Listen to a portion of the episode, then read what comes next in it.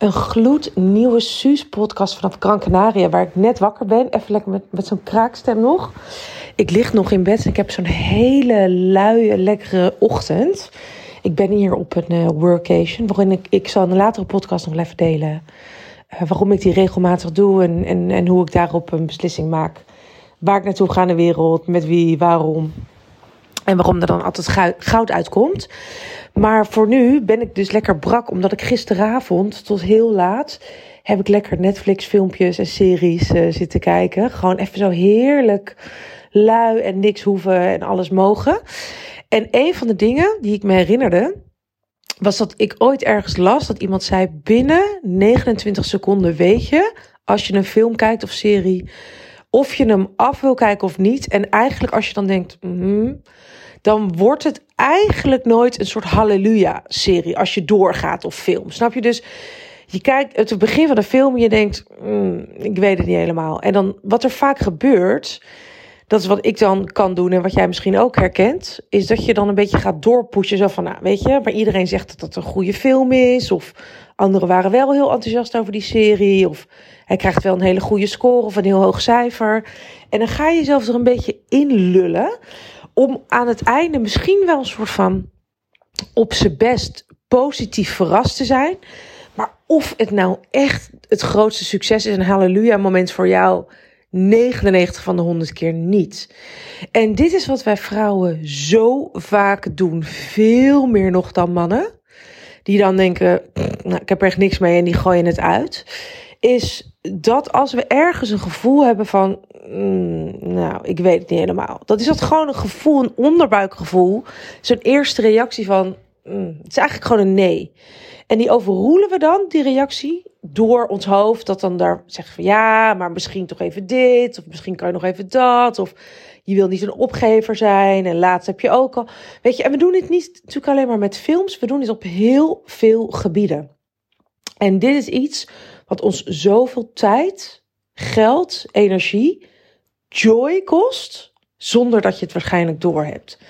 Het kan zijn dat je, dat je denkt als er bijvoorbeeld een of andere netwerkmeeting is. Of een webinar, dat je denkt, mm, ik weet het niet. Maar ja, het zou wel een goed idee zijn, want het gaat wel precies over hè, waar ik uh, behoefte aan heb nu. Dus vanuit je hoofd is het dan een goed idee. En dan ga je daar naartoe of je, of je, ga, je volgt het online. En aan het einde denk je, ja, nou, dit is echt zonde van mijn tijd. En het is ook zonde van je tijd, want elk moment dat jij besteedt aan iets, dat, die tijd krijg je nooit meer terug. Geld kan je misschien nog wel vervangen, maar op een gegeven moment, ja, weet je, ik bedoel, de time is ticking. Op een gegeven moment dagen krijg je natuurlijk niet meer terug. En, en, en, en ja, elke dag is als een sneeuwvlokje. Je krijgt nooit meer precies. Hè, sneeuwvlokje dat dwarrelt neer op aarde en dan is het weg, dan smelt het. Dat sneeuwvlokje komt nooit meer precies op, op, op die manier terug. En zo is het natuurlijk ook met tijd en met de dagen die we hebben. En we verspillen zoveel tijd en energie en joy en daarmee ook geld en alles aan dingen waarvan we eigenlijk al in het begin, als we die 29 seconden, die 30 seconden regel hanteren, dat we eigenlijk al wisten, dit is niet voor mij of dit is nu niet voor mij. En dan ga je dus naar zo'n webinar of, of zo'n netwerkmeeting op het einde, haal je daar eigenlijk weer net niet iets uit. Dan denk je, nou, dit was echt gewoon letterlijk een verspilling van mijn tijd.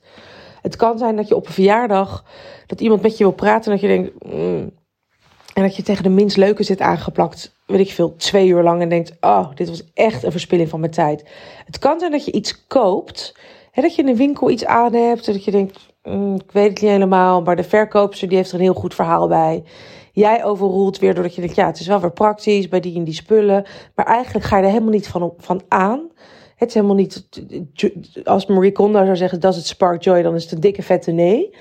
En dan koop je het om het vervolgens gewoon nooit aan te doen en met kaartje en al in je kast te hebben hangen. En anderhalf jaar later denk je, alsnog bij Marie Kondo ronde ga je het wegdoen.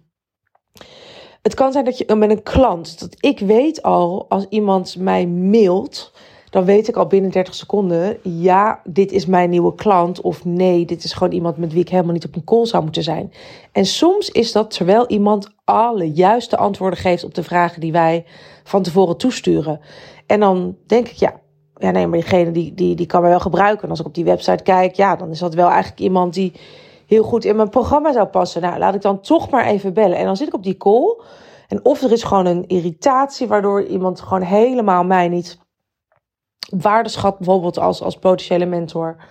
Of ik denk, oh nee, zie je, oh, diegene is er toch helemaal niet klaar voor. En dan, weet je wel, of diegene gaat mij even soort van zitten vertellen van, hé, hey, moet jij mij niet als coach hebben, weet je.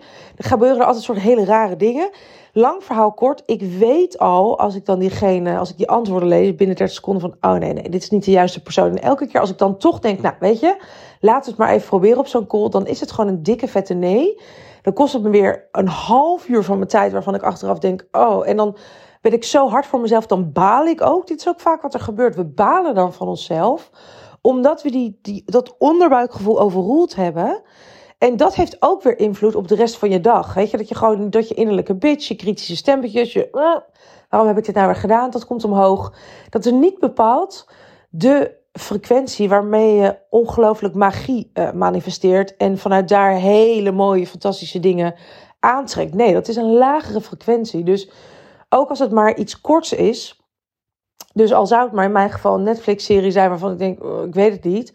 En ik ga toch doorkijken. Dat haalt mijn hele frequentie en trilling naar beneden.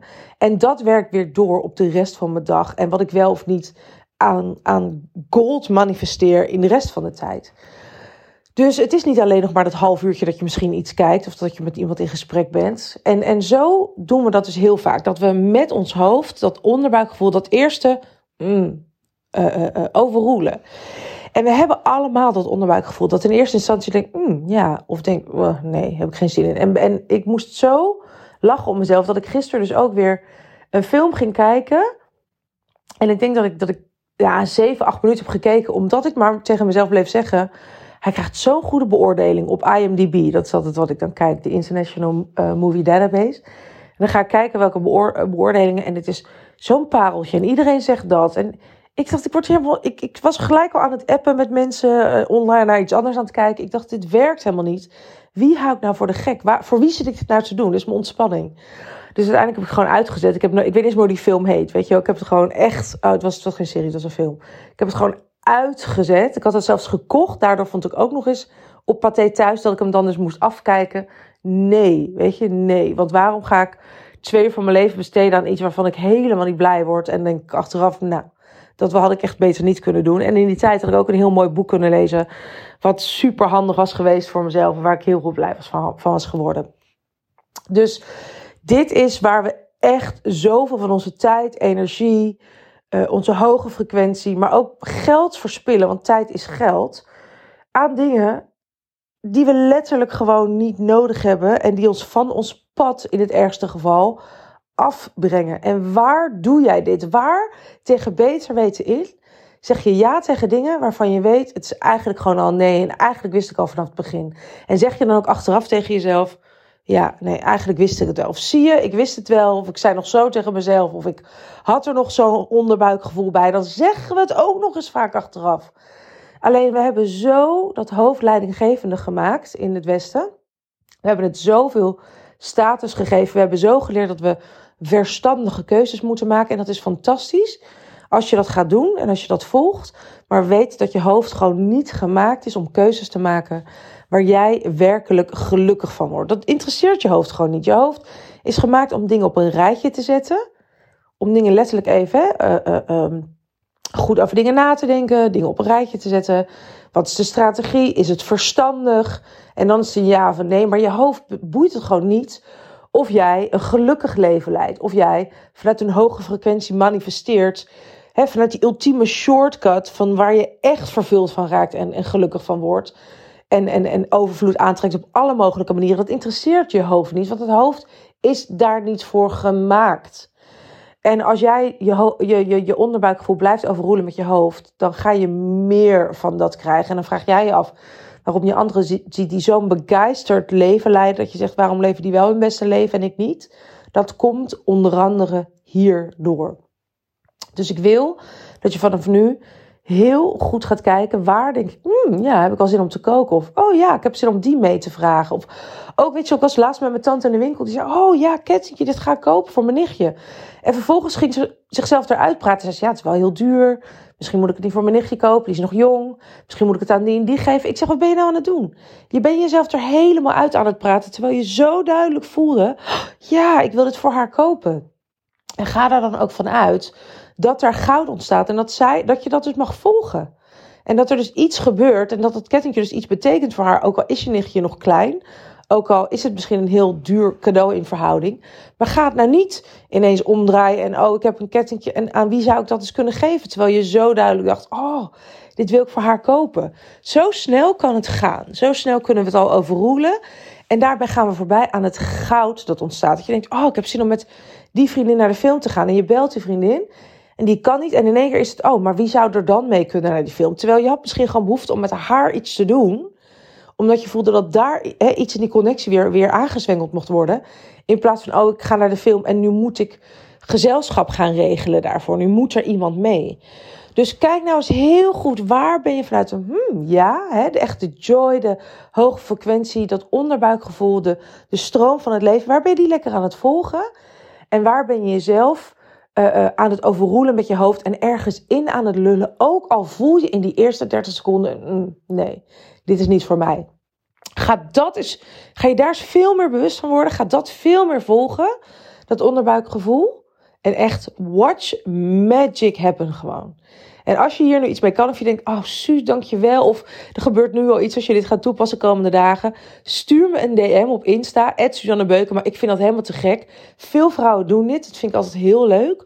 Om te horen welke van de Suus podcasts echt bij jou onwijs landen. En waar je iets mee kan. En waar je meer van wil. En als je nou een vriendin hebt van wie je denkt, oh, die zit zo vast in haar hoofd. Ik, ik roep dit al jaren tegen. Zij moet het ook nu horen. Stuur deze podcast naar haar door, oké? Echt, let's pay it forward. Want ook daarom weer, als je nu denkt, oh, dat zou zij moeten horen. Vertrouw dan ook op je onderbuikgevoel. En echt, let's create magic samen. Ik wens jou een super mooie dag, lieve schat. En ik zie jou heel graag bij de volgende Gloednieuwe Suus podcast.